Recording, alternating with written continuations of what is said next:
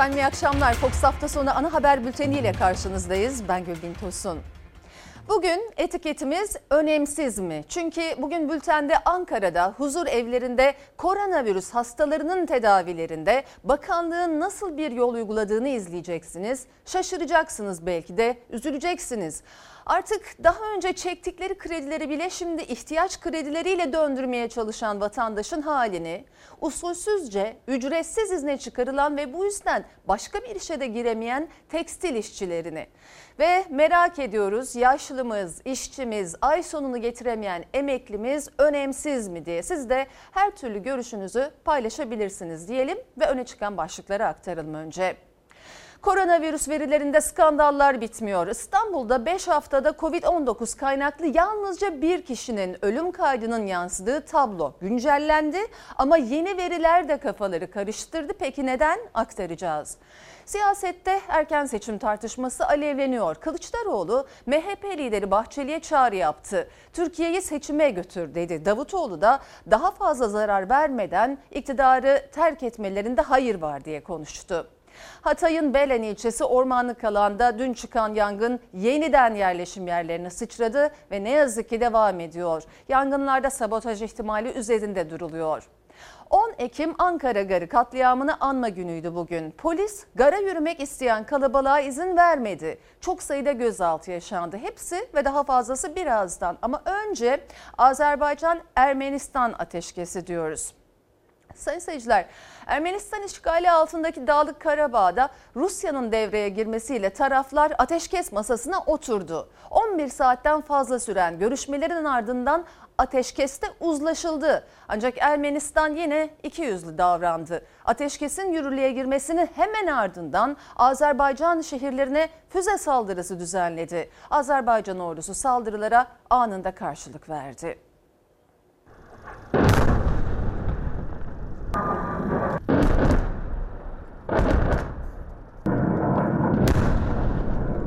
Ateşkes lafta kaldı. Ateşkesin üzerinden bir saat geçmeden Ermenistan sivilleri ateş açtı. Azerbaycan ordusu ateşkesi ihlal eden zırhlı araçların vurulduğunu duyurdu. Hedeflerin imha edildiği görüntüleri yayınladı.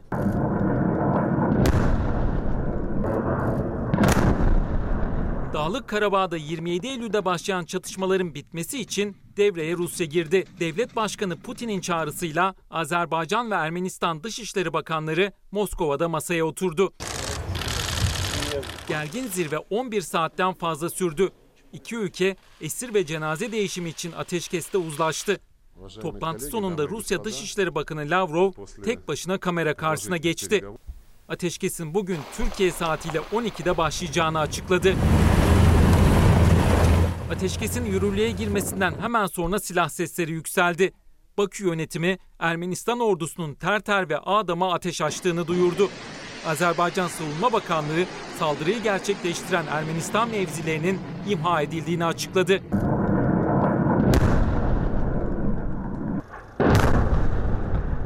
Moskova'daki görüşmelere katılan Dışişleri Bakanı Ceyhun Bayramov, ateşkesin cenazelerin değişimi tamamlanana kadar geçerli olacağını söyledi.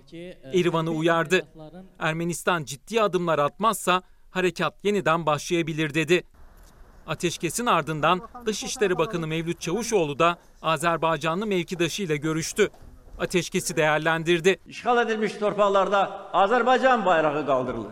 Rusya'nın girişimiyle hazırlanan ateşkes metninde Azerbaycan ordusunun şu ana kadar işgalden kurtardığı topraklardan geri çekilmesiyle ilgili bir ifade yer almadı.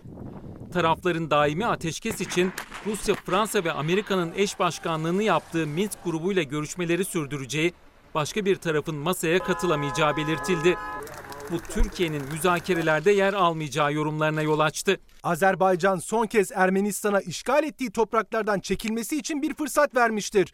Türkiye başından beri ancak Azerbaycan'ın evet diyeceği çözümleri destekleyeceğini vurgulamıştır. Bu anlayışla sahada ve masada Can Azerbaycan'ın yanında olmaya devam edecektir. Ateşkes iyi bir şey ona bir şey demiyorum ama Türkiye açısından çok e, sorunlu buldum. O masada Türkiye'nin mutlaka mutlaka mutlaka olması gerekiyor. Onun için Türkiye bizi yöneten arkadaşlarımız e, bu konuya çok dikkat etmeli. Azerbaycan Cumhurbaşkanı Aliyev'in yardımcısı Hikmet Hacıyev ise Türkiye'nin Agit Minsk grubu üyesi olduğunu belirtti. Türkiye'nin bu süreçte yer alması beklenmektedir dedi. Ve koronavirüs gündemi bültenin başında aktarmıştım ayrıntılarını vereyim şimdi. Sağlık Bakanlığı'nın haftalık Covid-19 raporunda İstanbul'da 5 haftada sadece bir kişinin öldüğünü Fox Haber ekranlara getirmişti. Sağlık Bakanlığı İstanbul ve diğer bölgelerin de yer aldığı haftalık verileri sistemden kaldırdı, yenilerini yayınladı. Yeni rapora göre İstanbul'da hayatını kaybedenlerin sayısı bir değil 216 oldu ama bu kez toplam ölüm sayısı değişmeden diğer bölgelerdeki ölüm sayısı azaltıldı.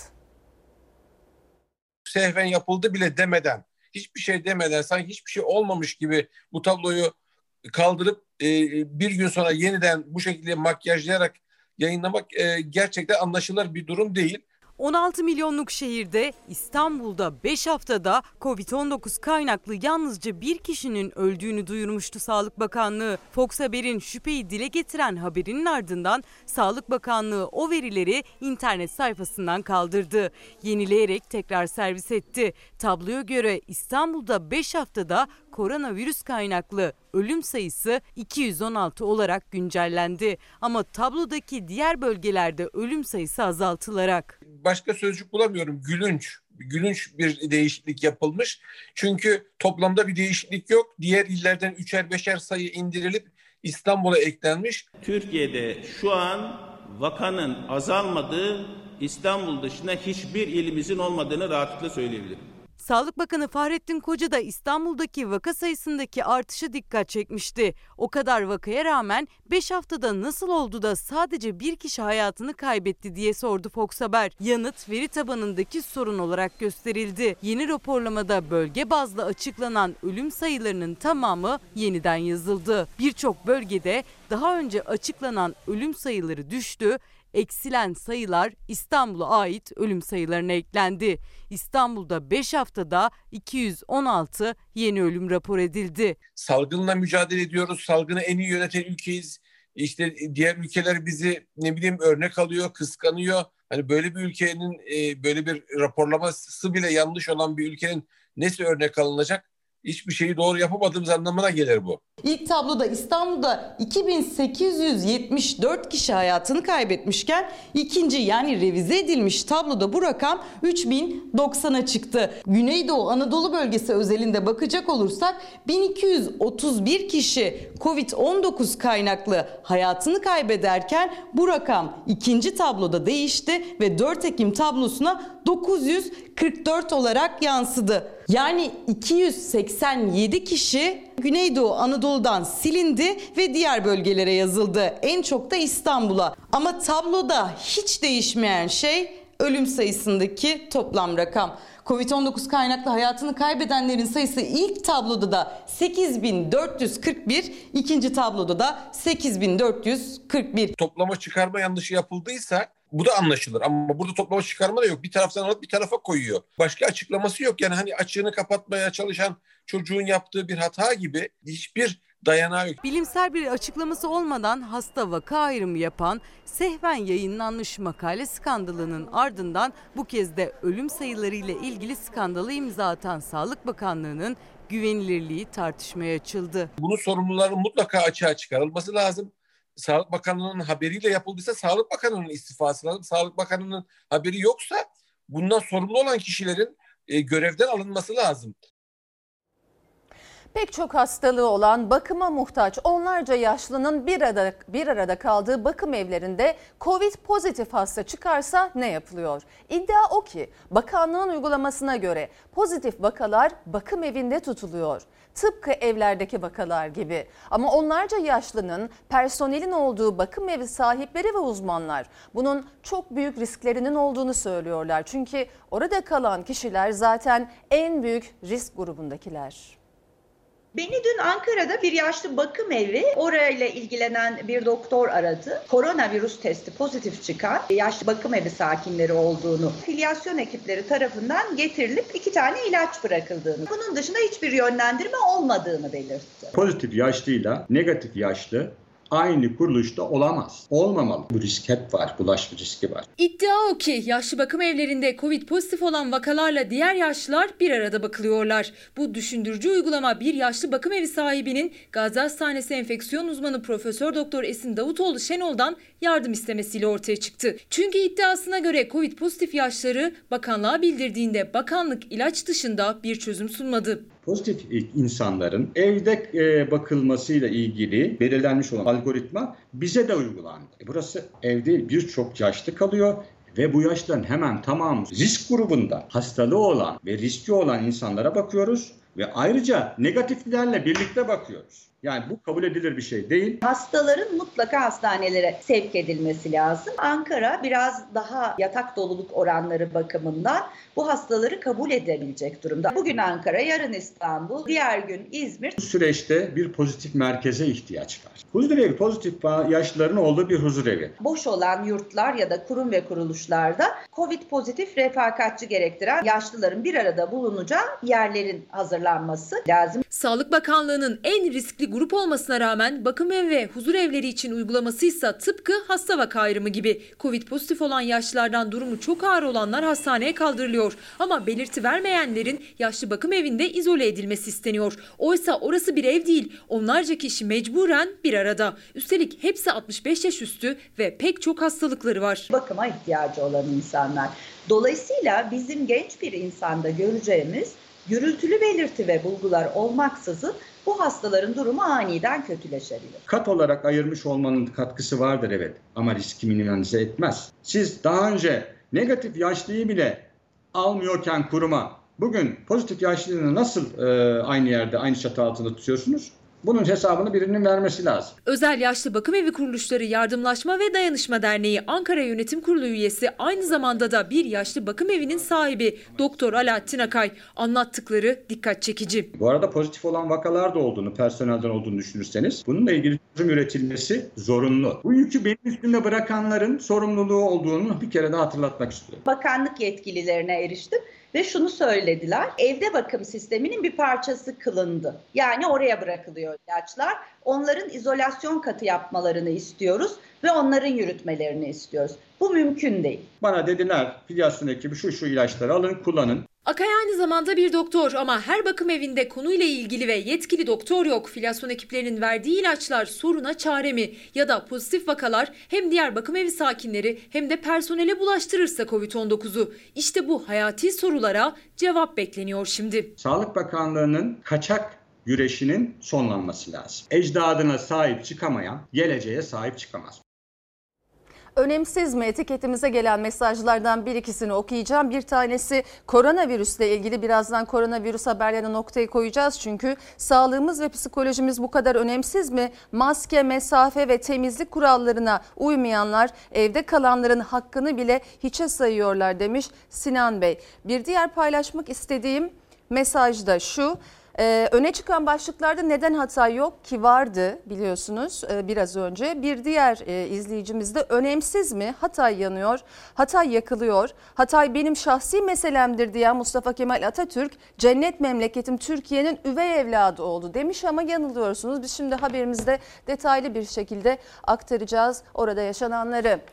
Sayın seyirciler Hatay'da dün aynı anda farklı noktalarda çıkan orman yangınları henüz söndürülemedi. Bazı noktalarda evlerin içine kadar giren alevler büyük korkuya neden oldu. Yangınlarda sabotaj ihtimali üzerinde duruluyor. Valilik de gözaltına alınan kişiler olduğunu belirterek soruşturmanın sürdüğünü açıkladı.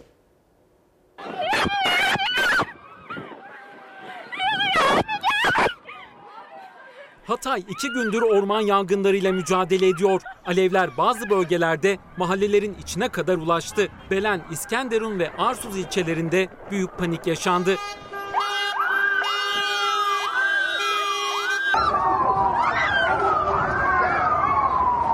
Belen ilçesinin kırsalında yerleşim yerlerine yakın bir bölgede dün sabah saatlerinde başlayan orman yangını şiddetli rüzgar nedeniyle hızla yayıldı.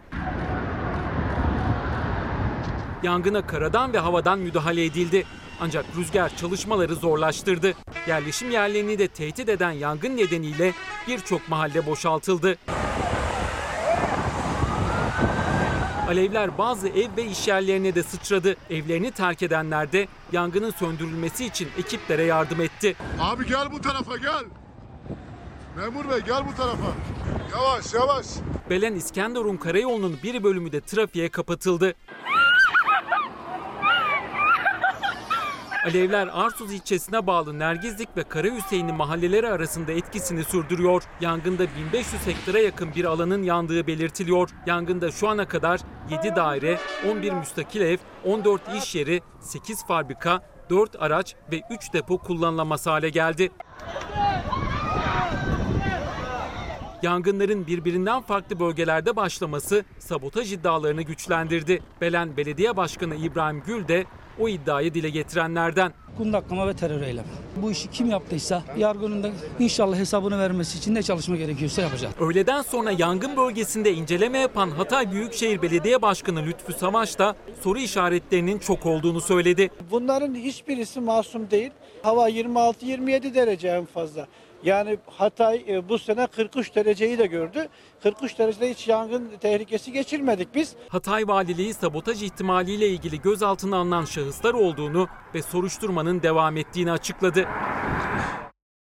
Hatay'a çok büyük geçmiş olsun diyelim ve haberle ilgili e, bir son dakika gelişmesi var onu aktaralım. Yangın nedeniyle Hatay'da incelemelerde bulunan Tarım ve Orman Bakanı Bekir Pakdemirli az önce bir açıklama yaptı.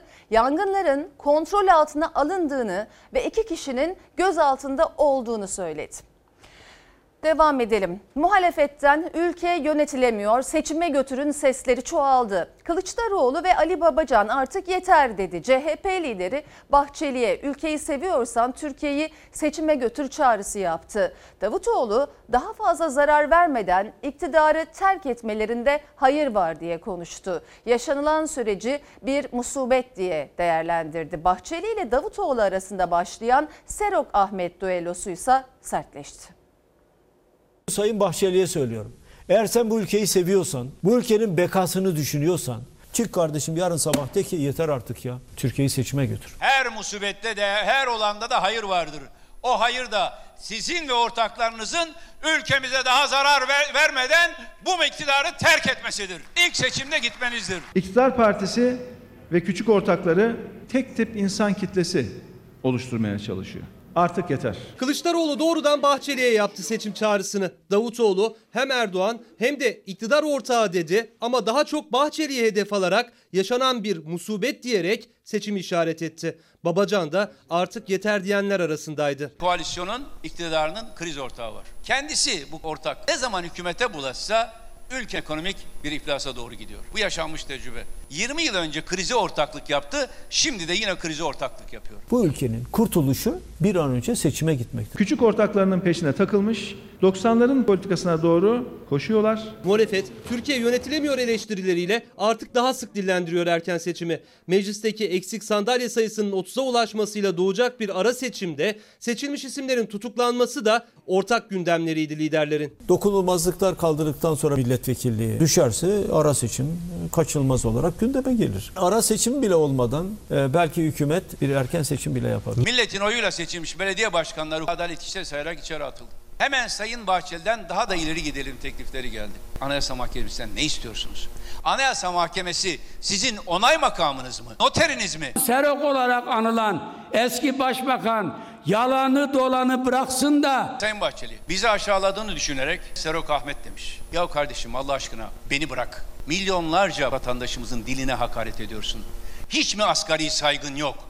Bu vatandaşların dilini, kelimelerini hakaret unsuru gibi kullanarak ne kazandığını düşünüyorsun? Dilde dahil olmak üzere eğitime erişimin önündeki her türlü engeli de kaldıracağız. Yeni günde liderlerden kim konuşsa seçime yönelik verdi mesajlarını. Davutoğlu Mersin ve Kars Kongresi'nde, Babacan Diyarbakır'da konuştu. Kılıçdaroğlu KRT televizyonunun konuğuydu. Keşke seçime gidin. Nasıl zorlayacağız? Zorladık. MHP onlar diyor hayır gitmiyoruz arkadaş. 17-25 Aralık sonrası saatini 17-25'e ayarlayan ama şimdi yolsuzluklar ekonomisinin başında bulunan bakanı savunmak için tweetler atan Sayın Bahçeli nerede? Cumhurbaşkanı arkasında saf tutmaya devam edecek mi? Türkiye'yi yönetenlere buradan sesleniyorum. Demokratik yollarla siyasi mücadeleye inanmış vatandaşlarımıza adeta seçimler gereksiz duygusunu yaşatarak zaten büyümekte olan Kürt meselesini daha da alevlendirmeyin. Muhalefet hesabını olası bir erken seçime göre yapıyor. Koalisyon ortağı diye hedef aldıkları Cumhur İttifakı ise 2023 söyleminden geri adım atmıyor. 3 yıl boyunca seçim yok. 3 yıl seçim olmamak demek tertemiz bir hizmet dönemi demek. Kuzey Kıbrıs Türk Cumhuriyeti yarın Cumhurbaşkanlığı seçimi için sandık başına gidecek. 11 adayın yarıştığı seçim öncesinde Cumhurbaşkanı Mustafa Akıncı'dan şok bir iddia geldi. Akıncı adaylıktan çekilmesi için tehdit edildiğini söyledi. Tehdidin ardında Türkiye'nin olduğunu öne süren Akıncı'ya Türkiye'nin Lefkoşa Büyükelçiliği yanıt verdi. İddialar gerçek dışı denildi. Seçim öncesi Kuzey Kıbrıs Türk Cumhuriyeti'nde tansiyon yükseldi. Cumhurbaşkanı Akıncı tehdit edildiğini öne sürdü, Ankara'yı suçladı. Türkiye iddiayı yalanladı. Akıncı'yı Ankara'yı seçim malzemesi yapmakla eleştirdi, sert tepki gösterdi. Aday olma senin için, ailen için, yakınların için iyi olur şeklinde özel kalem müdürüm aracılığıyla bu mesaj bile iletilme cüreti gösterildi maalesef. Türkiye'nin seçim malzemesi yapılmasının sakıncaları defalarca dile getirilmiştir. Türkiye Cumhuriyeti'ne yönelik bu rahatsız edici tavrın sürdürülmekte olması iyi niyetten uzaktır. Kuzey Kıbrıs Türk Cumhuriyeti yarın Cumhurbaşkanlığı seçimi için sandık başına gidiyor. Ülke tarihinin en fazla adaylı seçiminde 7'si bağımsız 11 isim mücadele ediyor. Halk seçimde anayasa değişikliği için de oy kullanacak. Tüm baskılara karşı pazar günü cevabımızı sandıkta vereceğiz. Bağımsız adaylardan biri de şimdiki Cumhurbaşkanı Mustafa Akıncı. Akıncı katıldığı televizyon programında adaylıktan çekilmesi için tehdit edildiğini söyledi. Türkiye'yi suçladı. Büyükelçiden bilgi almak istediğini ama Ankara'nın Türk elçiye izin vermediğini öne sürdü. Maalesef davetime icabet etmedi. Ankara'ya danışayım ona göre dedi. E, Ankara'ya danışmış ve gelmemesi söylenmiş. O da Cumhurbaşkanı'nın davetine gelmedi. Akıncı'nın iddialarını Türkiye, Lefkoşa Büyükelçiliği aracılığıyla yanıt verdi. Sayın Akıncı'nın dile getirdiği şahsına yönelik adaylıktan çekilmesi mesajı verildiği yönündeki ifadeleri tamamen gerçek dışıdır. Türkiye Cumhuriyeti seçimlerin güven içerisinde yapılması da dahil her bir Kıbrıs Türk'ünün canını da malını da korumakta kararlıdır. Kuzey Kıbrıs Türk Cumhuriyeti'ne Cumhurbaşkanlığı seçimlerinin 26 Nisan'da yapılması planlanmış ancak Covid-19 salgını nedeniyle ertelenmişti. Yarınki seçimde oyların salt çoğunluğunu alan aday çıkmadığı takdirde seçim ikinci tura kalacak. Hazine Bakanı Berat Albayrak'ın ben döviz kuruna bakmıyorum. Cumhurbaşkanı Erdoğan'ın ise gerçek mümin yoklukta sabredendir, acıyı bal eğleyendir sözlerine muhalefetin öfkesi her geçen gün katlanıyor. Akşener'in il il ziyaretleri devam ederken Kılıçdaroğlu, Davutoğlu ve Babacan üç koldan ekonomi politikalarını topa tuttu. Beni karabasanlar basıyor. Ya bu insanlara iş nereden bulacağız ya?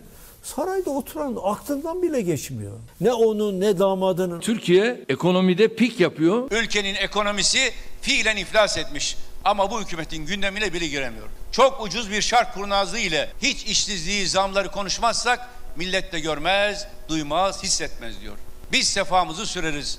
Şatafat içinde yaşarız. Bu nasıl bir arsızlıktır? Ekonominin dümenindeki isim Berat Albayrak döviz yorumuyla muhalefetin şimşeklerini üzerine çekmişken gerçek mümin acıyı bal eğleyendir mesajıyla Cumhurbaşkanı Erdoğan oturdu sert eleştirilerin odağına. Bir de dönüyorsunuz o lüks şatafat içinde. Diyorsunuz ki siz sabredeceksiniz. Mümin insan sabreder. Beyefendi sen mümin değil misin ağzında? Her gün diyorsun din iman edebiyatı yapıyorsun. E sen sabret biraz. Müminin görevi varlıkta şımarmamak, yoklukta ise sabretmektir. Gerçek mümin acıyı bal eğleyendir. Bu fakirliğin, bu yoksulluğun, bu yolsuzluğun failleri, özneleri kim? Sabredecek olan milletse musibet bizatihi bunların sorumlusu olan sizsiniz demektir. Bu ekonomik program tam da Türkiye'nin fakirleştiğini dünya aleme ilan eden bir program oldu. Milli gelirimiz bu yıl 702 milyar dolara gerileyecek. Türkiye'nin tam 14 sene öncesine dönmesi demek. Hükümetin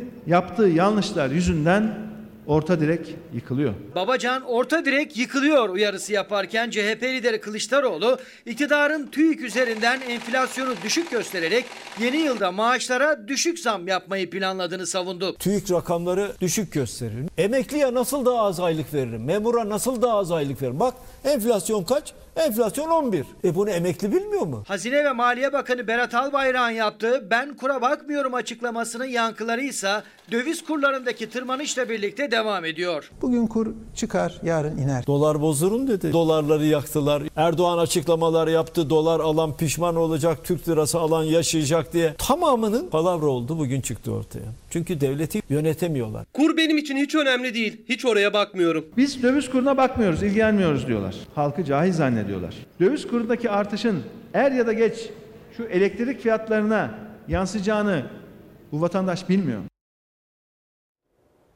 Koronavirüsle mücadele sürerken bir yandan da ekonomik sıkıntılar iyiden iyiye kendini belli ediyor. Öyle ki salgının başından bu yana çareyi ihtiyaç kredilerinde bulanların sayısında artış var. Hiç ihtiyaç kredisi kullandın mı? Çok. Şu an var mı hali hazırda? Var. Üç tane var. İş yok. Para yok. Hepsi dolu.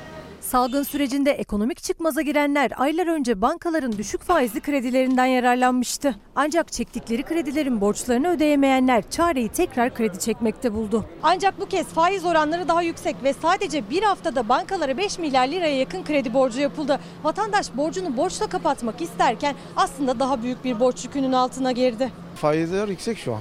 Yani asgari ücretten nereye yani çıka- çıkamazsın işin içinden. Geçim sıkıntısı çeken, ücretsiz izne çıkarılan ya da işsiz kalan çıkamıyor işin içinden. Son 5 ayda ihtiyaç kredisindeki faiz oranı %110 arttı. Yılın ilk 8 ayında bankalara toplam 52,4 milyar lira faiz ödendi. Ödemekte zorlanıyor Çok, çok.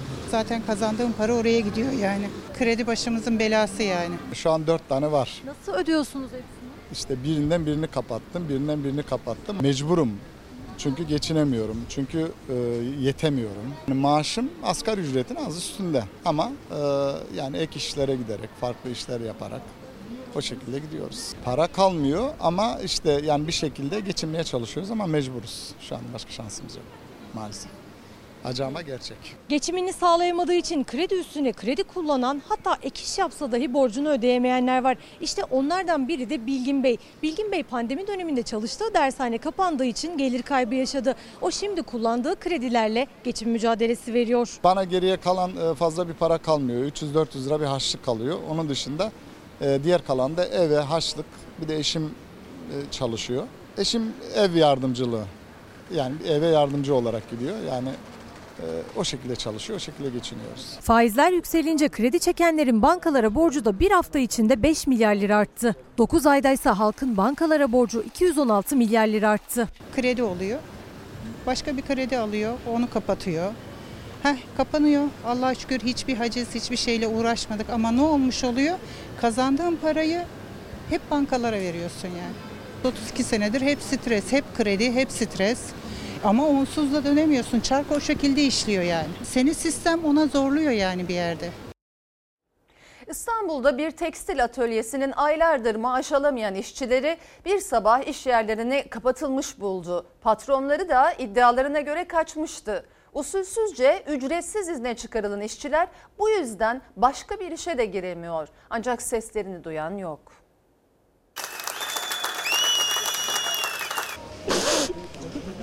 Çocuğuma bakmak zorundayım. Ve hep çocuğum okula gidiyor. Tek maaşımda geçiniyorum yani ben burada. O günden sonra şu anda hala mağduriyetimiz devam ediyor. Zaten iki yıldır eksik ödeme yapan patronları maaşlarını ödemedi ve onları usulsüz şekilde ücretsiz izne çıkarıp ortadan kayboldu. 200 işçi haklarını aramak için mahkemeye gitti. İki hafta önce soruşturma başlatıldı ama dava sonuçlansa bile işveren ortada yok. Onların da artık tahammül edecek bir günleri bile kalmadı. 8 aydır eve bir kuruş girmiyor. Bugün gittim e, yağ almaya e, 85 lira 5 kilo yağ olmuş. Almadan geri geldim. İki tane halk ekmeği aldım eve dönüyorum. İstanbul Zeytinburnu'nda 35 yıllık bir tekstil atölyesi son iki yılda işçilere eksik maaş ödüyordu. İşçiler yıllardır çalıştıkları iş yerine sahip çıkıp iyi niyetli davrandı ve işlerin düzelmesini bekledi. Ancak pandemi süreci başlayınca patronlarından darbe yediler. Tazminat ödenmeden ücretsiz izne çıkarma adı altında iş yeri kapatılıp işveren kaçmıştır. Kepenk de kapanmış. Tabii ki kebenk de kapatmış ve hiçbir şekilde işçiler işverene ulaşamıyor. Biz de ulaşamıyoruz. Kanunumuzda ücretsiz izne çıkarma durumu ancak ve ancak işçilerin yazılı rızasıyla olabilir. Ve bu yazılı rıza aranmadan iş yeri kapatılıp işveren de kaçmıştır. Patronları işverenlere tanınan işçiyi ücretsiz izne çıkarma hakkını usulsüz şekilde kötüye kullandı. Hepsini ücretsiz izne çıkarmış gösterip kaçtı. Tek kuruş ödeme yapmadı. Bir kısmının da zaten hiç sigortası yoktu. Elden maaş alıyorlardı. Şimdi hiçbir hakları da yok. Diğer işçilerse hala kağıt üzerinde çalışıyor gözüktükleri için başka bir işe de giremiyorlar. Yurt dışında bir şey oldu mu devlet gidiyor vatandaşını oradan getiriyor. Ya kendi ülkemizde bu insanlar mağdur. Devletten hiçbir etkili yok. Böyle bir şey olabilir mi? Her zaman söylüyoruz vatandaşın gerçek sorunu ekonomi Ee, bir e, tweet'i daha okuyayım. Atilla isimli bir e, hesap. Ekonomi Bakanı geçen yıl istihdamla ilgili geniş kapsamlı bir paket hazırlığı yapıldığını söyledi. Toplam 2,5 milyon kişiye istihdam sözü verdi. Bırakın iş bulmayı işsizler ordusuna 4 milyon kişi daha eklendi. Önemsiz mi diye soruyor izleyicimiz. 10 Ekim 2015'te 103 kişinin yaşamını yitirdiği, yargılamanın hala devam ettiği, firari sanıklara ulaşılamadığı Ankara Gar katliamı 5. yılında anıldı. CHP lideri Kemal Kılıçdaroğlu'nun da karanfil bırakarak katıldığı anma etkinliği öncesinde polis pandemi gerekçesiyle gara yürümek isteyen kalabalığa izin vermedi. Çok sayıda gözaltı yaşandı. Bırak bırak.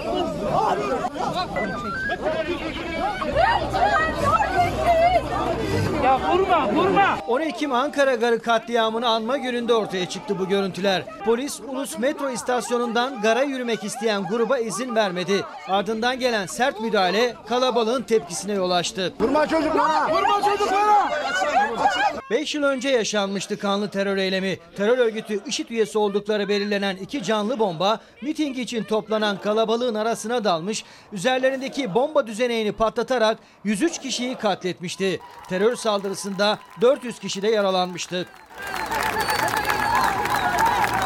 Katliamın üzerinden 5 yıl geçti. Her yıl olduğu gibi yaşamını yitirenler için anma töreni vardı. Polis Ankara garına çıkan yolları kapattı. Pandemi gerekçesiyle yürüyüşe de izin vermedi. 50 değil 150 kişi gelse karanfil bıraksa ne olur? Pandemi konusunda 500 kişi mi gelecek? CHP'li vekillerle polis arasındaki pazarlık sonuçsuz kaldı. Bu sırada Ulus metro durağı önünde toplanan kalabalık katliamda yaşamını yitiren 103 kişinin ismini tek tek okuyarak saygı duruşunda bulundu.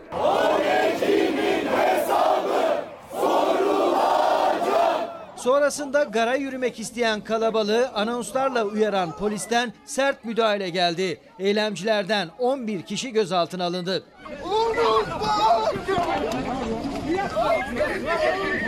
CHP Genel Başkanı Kemal Kılıçdaroğlu da anma için sabah saatlerinde Ankara garındaydı.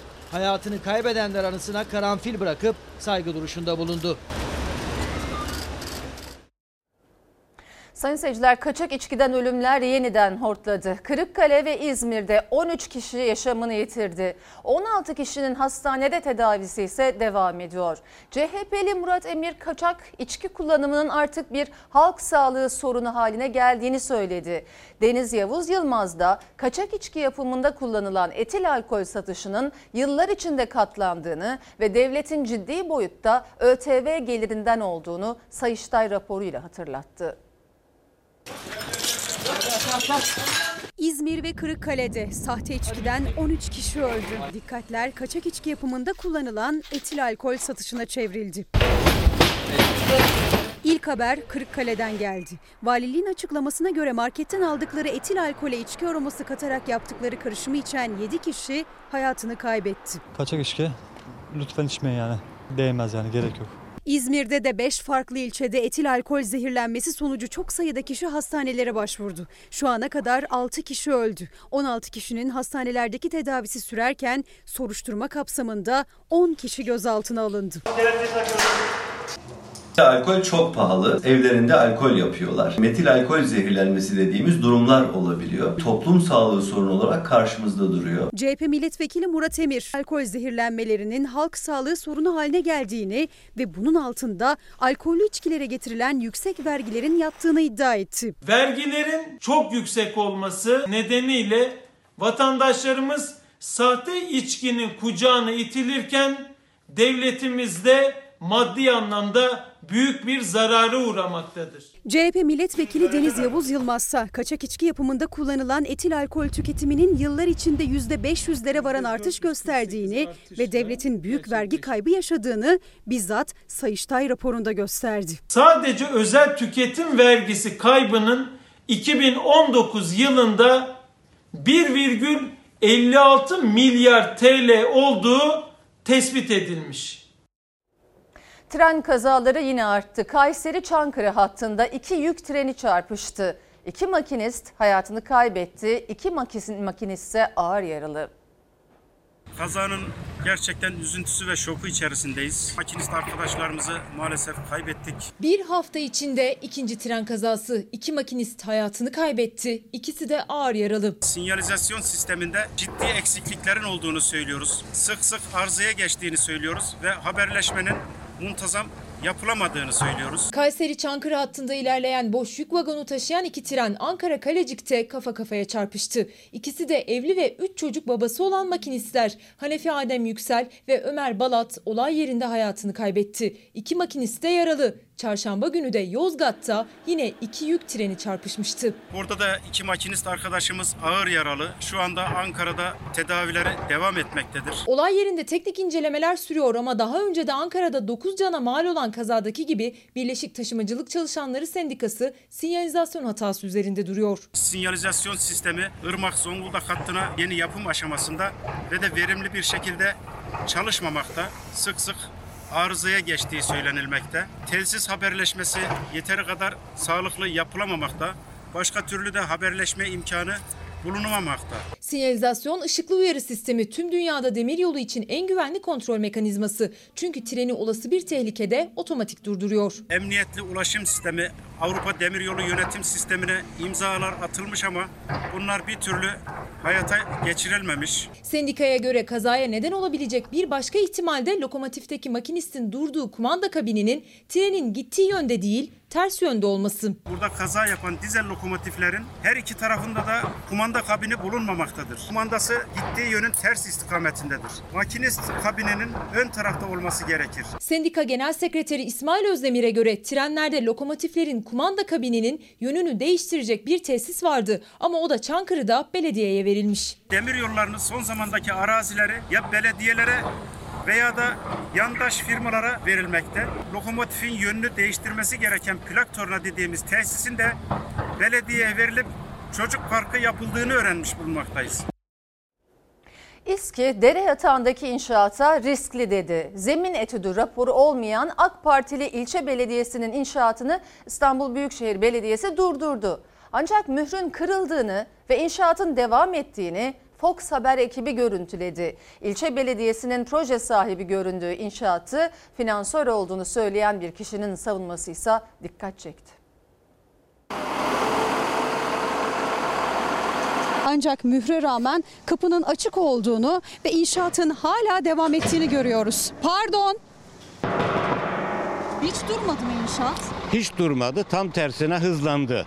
Hem dere yatağı hem bu zeminin altından belediyenin tahliye boruları ve de temiz su hatları geçiyor. Sayın Cumhurbaşkanımız da habire diyor ki dere ağızlarına, dere yataklarına asla inşaat yapılmayacak. Çok değil bundan daha birkaç gün önce Giresun'da yaşamadık mı biz? Bu inşaatın bir dere yatağında devam etmesini nasıl karşılamak gerekir?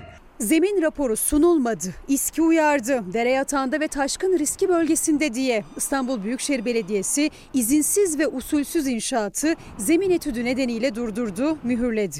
Ama AK Partili ilçe belediyenin sahibi göründü inşaat durmadı. Mühre rağmen devam etti. Kanuna aykırı inşaattaysa ilçe belediye yetkilileri yoktu. Kimliğini açıklamayan bir finansör vardı. var kapıda. Ama mühürünüz de orada duruyor mu? Orada bir şey. Kapının kapalı kimse söker. Kapısını açarsın oradan kapıyı açayım. Belediye kendisi burada yaptırıyor, ediyor. Belediye Aa, biz de finansmanda yardımcı oluyoruz. Sinirlenmene gerek yok. Çok kusura bakmayın. Bir dakika, bir dakika sen beni tanımana gerek yok. Eyüp Belediyesi dere yatağı su taşma havzası diye bir inşaat şirketinin iki dönüm arazisini yeşil alan olarak alıyor. Buraya kadar her şey normal. Doğrusu da bu. Dere yatağına inşaat yapılmaz. Yeşil alan olmak kaydıyla, şartıyla vermişiz belediyeye. Heyhat gelin görün ki 24 Temmuz 2020 tarihinde aynı Eyüp Belediyesi yeşil alan diye ayırdığı bu bölgeye ruhsat veriyor. Yarın bir gün bu şişe ağzı daralacak. Bu su nereye gidecek? Göktürk'teki inşaat İstanbul Büyükşehir Belediyesi zemin etüdü uygun değildir diyerek mühürledi. Mühür de kapıda asılı ancak mühre rağmen kapının açık olduğunu ve inşaatın hala devam ettiğini görüyoruz. Pardon. Pardon. Evet. Çekim yaptığımızı duyunca kapattılar ama mührün kırılmış olduğu da az önce zaten görüntüledik. İçeride de beton dökümü yapılıyor. Kültürel tesisin yanında camide yapılacağı söylenen proje için riskli bir alanın tercih edilmesine mahalleli tepki gösterdi. İyi Parti Grup Başkan Vekili Lütfü Türkkan meclise Çevre ve Şehircilik Bakanı'nın yanıtlaması için de soru önergesi verdi. Çünkü proje hiçbir kayıtta yok. Bu belediye meclis gündemine gelmedi. Apar topar başladılar. Tabelada mal sahibi Eyüp Sultan Belediye Başkanlığı üzerinde de İstanbul Büyükşehir Belediyesi İmar Müdürlüğü'nün tutanağı yer alıyor. Çünkü olası bir yağmurda taşkın riski var ve aynı zamanda zeminde inşaata uygun değil. İmar komisyonunda görevliyim ben. Olumlu veya olumsuz başlattık veya yok veya var varsa bu nedenle yoksa bu nedenle demediler. Görünen o ki AK Partili ilçe belediye kendi kaynaklarıyla yapmıyor. Buna her gün lüks aracıyla inşaatı takip eden kişi de söyledi. Ama kimlik ve kaynak belli değil. Belediye kendisi burada yaptırıyor, ediyor. Belediye Aa, biz de finansmanda yardımcı oluyoruz. Sinirlenmene tanıyabilir gerek miyiz? yok. Çok kusura bakmayın. Bir dakika, bir dakika sen beni tanımana gerek yok.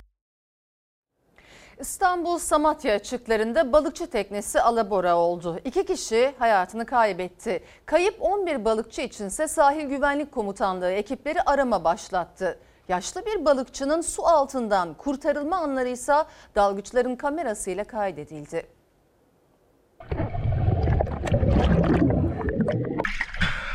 Amca motorun kopmuş. Boşaltırsak aşağı ineriz. Mecburen buradan çıkmak zorundayız. Sen çekeceksin değil mi beni? Aynen seni ben çekeceğim. Alabora olan teknenin içinde mahsur kalan balıkçıyı kurtarmanın tek yolu buydu. Teknenin camını sahil güvenlik ekipleri gelmeden açsaydı eğer belki de hayatta değildi şu an. Kayıp denilerek aranan balıkçının kurtarılma anları nefes kesti. Çıkma yerleri var. Aynen. Ben fenerle ışığı tutacağım sana. Şuradan elini parmağın arasından geçir yeterli. Aynen öyle. Tamam nefesini al. Aynen. Var mı amca? Var mı sıkıntı? İstanbul'da saat 04.30'da Kumkapı Samatya'da balıkçı teknesi alabora oldu. 13 kişi vardı teknede. 2 balıkçı Hasan Candan ve Nedim Aktaş hayatını kaybetti. 11 balıkçı ise kayıptı. Kıyı Emniyeti, Sahil Güvenlik ve Deniz Polisi ekipleri ihbar üzerine geldikleri bölgede arama kurtarma çalışması başlattı. Kurtarma ekiplerinin kameraları da kayıttaydı. Alabora olan teknenin su altındaki güvertesine girdiler. Yaşlı bir balıkçı mahsurdu. Teknenin içine su dolmaması onun en büyük şansıydı. Ya buradan şey yapsak ya. Şimdi oradan girersek abi bak buradaki havayı orası tutuyor. Eğer boşaltırsak aşağı ineriz. Teknenin içine su dolmadan kurtulmanın tek yolu oksijen tüpüyle denizin içinden çıkmaktı. Yaşlı adamı önce sakinleştirdi sahil güvenlik komutanlığının dalgıçları. Sen çekeceksin değil mi beni? Aynen seni ben çekeceğim. Çıkma yerleri var. Aynen. Ben fenerle ışığı tutacağım sana. Şuradan elini parmağın arasından geçir yeterli. Aynen öyle. Tamam nefesini al. Yaşlı balıkçı dalgıçların ışını takip ederek suyun üzerine çıktı. Yaşadığı şok gözlerinden okunuyordu. Nefesini düzenlemeye çabaladı bir süre. Hadi geçmiş olsun. Sağ ol Allah razı olsun. Şimdi ara zamanı. Efendim Fox hafta sonu ana haber bültenini burada noktalıyoruz. Fox'ta yayın Zümrüt Ankan'ın yeni bölümüyle devam edecek. İyi bir akşam geçirmenizi diliyoruz. Hoşçakalın. Dostuma her köşesi cennetin ezilir yanlar için. Bir başkadır benim memleketim.